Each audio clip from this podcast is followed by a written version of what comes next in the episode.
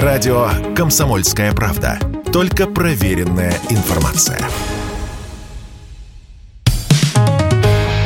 «Экономика» на Радио КП. Здравствуйте, дорогие слушатели радио «Комсомольская правда». В эфире наш ежедневный обзор самых важных и интересных новостей из мира экономики. И сегодня мы поговорим о потерянных деньгах. Нет, не наших, а деньгах, которые теряют иностранные компании, покидая Россию.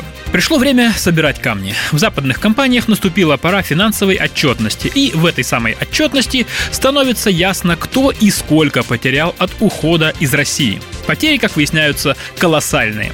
У некоторых компаний они исчисляются миллиардами долларов. Самые серьезные убытки у нефтегазовых гигантов.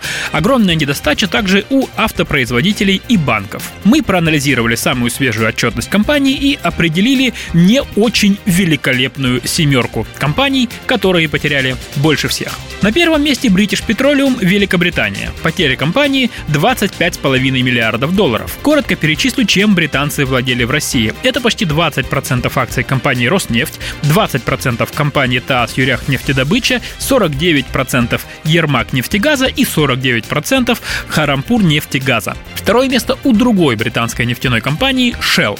Потери от 4 до 5 миллиардов долларов. Данные пока есть только за первый квартал. В России у них было 27% акций газового проекта Сахалин-2 и 50% в компании Salim Petroleum Development. Это нефтяные месторождения в Сибири. Кроме того, компания продала свою сеть из 370 автозаправок.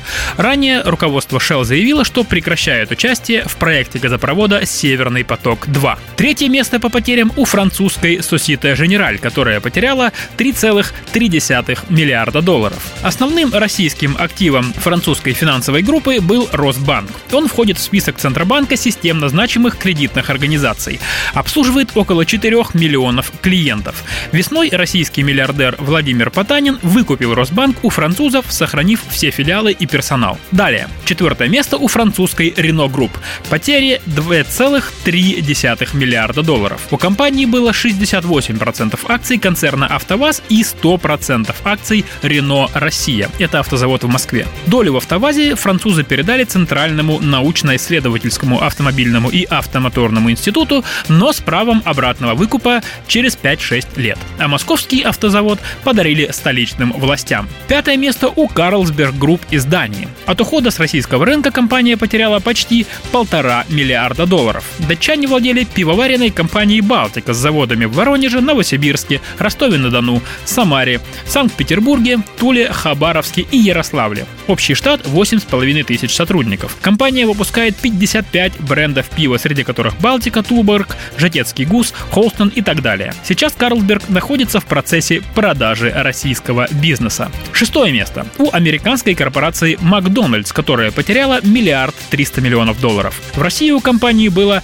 почти 850 ресторанов. В конце весны сеть купил сибирский бизнесмен Александр Говор. Теперь она, как известно, работает под названием «Вкусно и точка». И замыкает нашу невеликолепную семерку компания British American Tobacco с потерями в миллиард 200 миллионов долларов. British American Tobacco – вторая по величине табачная компания в мире. Производила в России сигареты Kent, Rotmans, Vogue, Lucky Strike, Ява и другие. Основное производство – фабрика в Санкт-Петербурге. Сейчас также находится в процессе передачи российского бизнеса.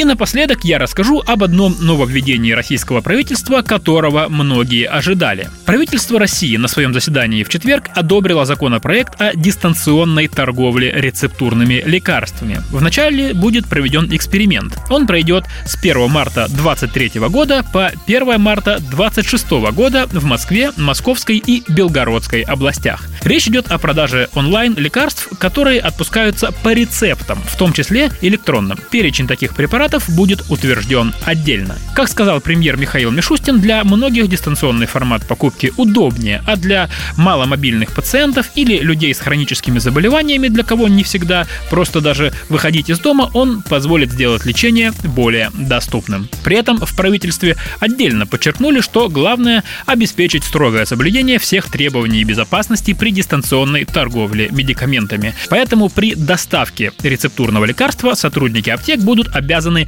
идентифицировать личность клиента, чтобы убедиться, что рецепт оформлен именно на него. «Экономика» на Радио КП.